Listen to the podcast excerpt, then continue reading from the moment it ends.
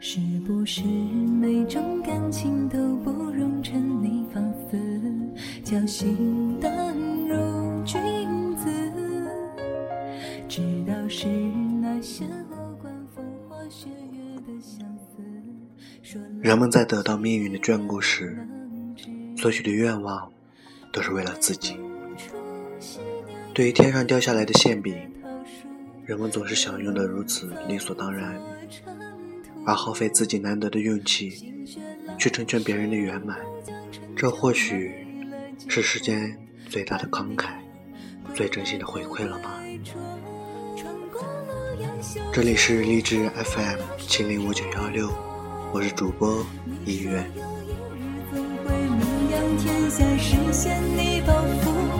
那时低头替你剪碎，缠着心流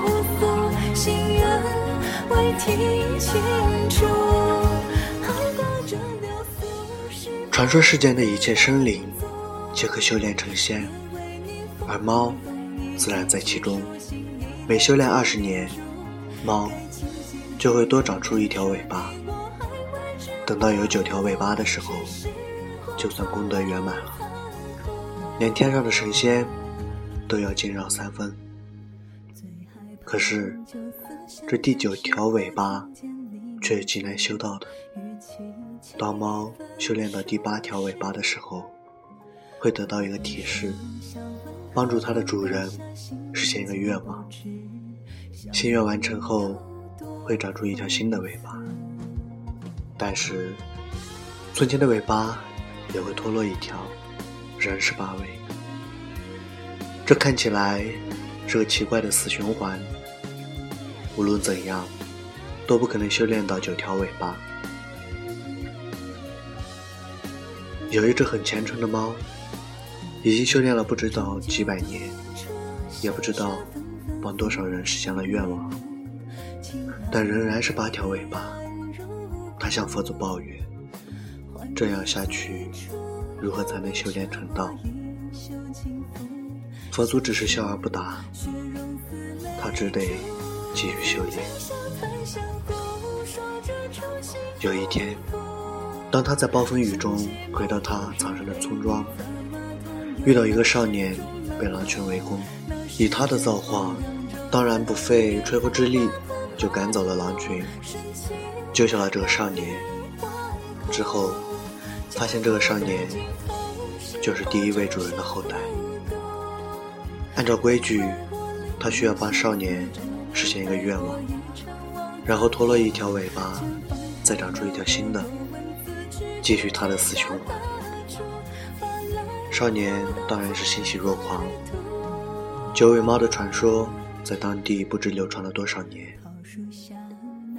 而自己何其有幸，竟然成为了八尾猫的主人，还有一个不论多奢侈都能够实现的愿望。八尾猫问少年的心愿是什么，他一时之间竟然答不出来。于是，八尾猫变成一只普通的猫咪，暂且跟少年回到了他家。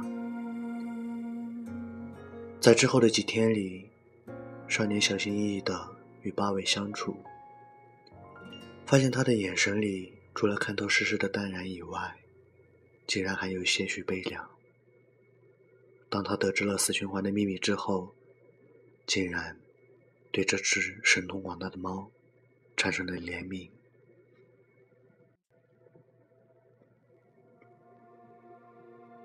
终于有一天，八尾猫待得不耐烦了，便问少年：“到底有什么愿望？”少年想了想，问：“什么愿望都可以实现吗？”八尾猫不屑地瞥了他一眼。少年接着一字一顿地说。那么，我的愿望就是你能有九条尾巴。八尾猫愣住了，眼睛里充满了疑惑，随后是一种难以言表的感恩。他俯下身，舔了下少年的手，很温暖。于是，八尾猫长出了华丽的第九条尾巴，变成了真正的九尾猫，而少年的一生也过得十分幸福美满。故事到这里就结束了。原来得到的天机是如此，只有遇到一个肯让它圆满的人，八尾猫才能有九条尾巴。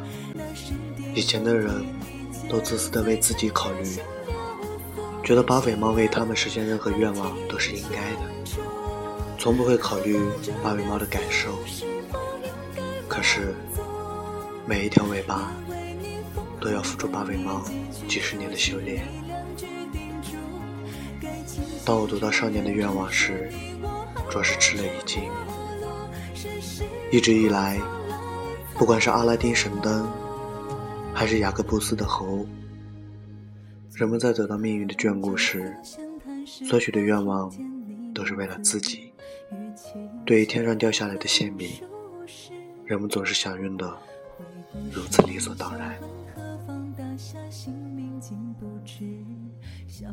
而耗费自己难得的运气，去成全别人的圆满，这或许是这世间上最大的慷慨，最真心的回馈了吧。借一次故事为你取暖。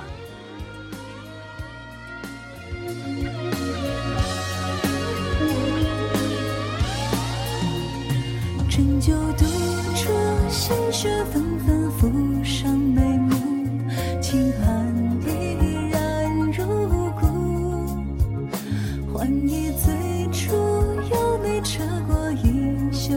轻拂，笑说雪融似泪珠。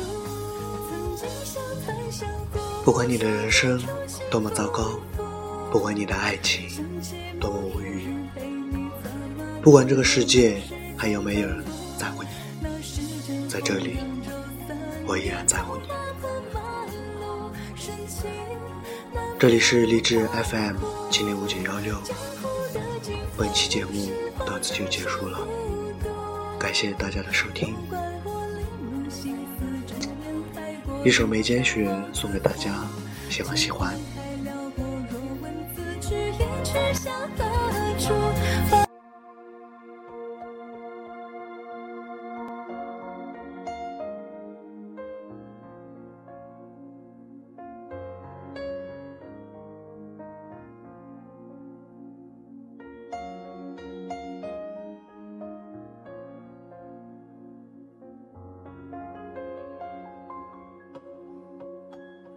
是不是每种感情都不容沉溺放肆，侥幸淡如君子？知道是那些无关风花雪月的相思，说来几人能知？园内冬初昔年与你栽的桃树，叶落早作尘。雪来时，又将陈酒埋了几壶，盼你归来后对酌。穿过落雁修竹，看过月升日暮。你说有一日总会名扬天下，实现你抱负。那时低头替你剪碎，缠着心流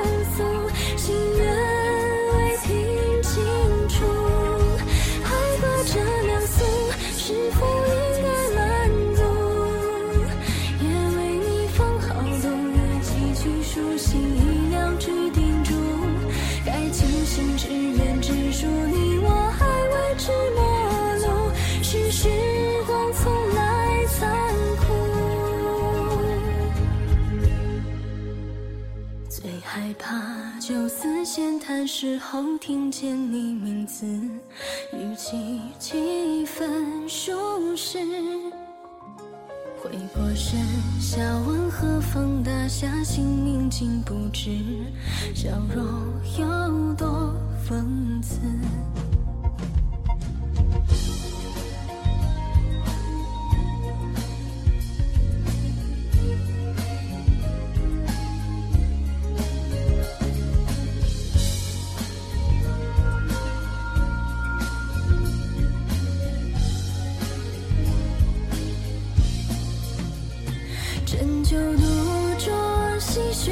纷纷浮上眉目，轻寒依然如故。还忆最初有你扯过衣袖轻拂，笑说雪融似泪珠。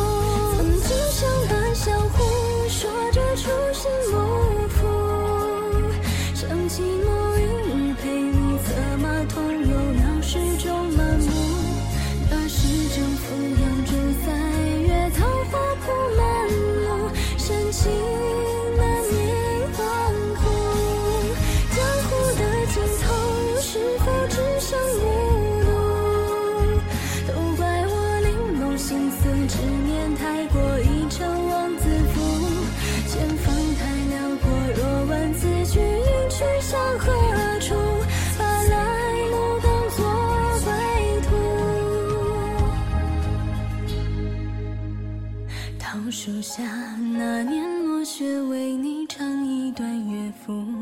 醒了人不如故。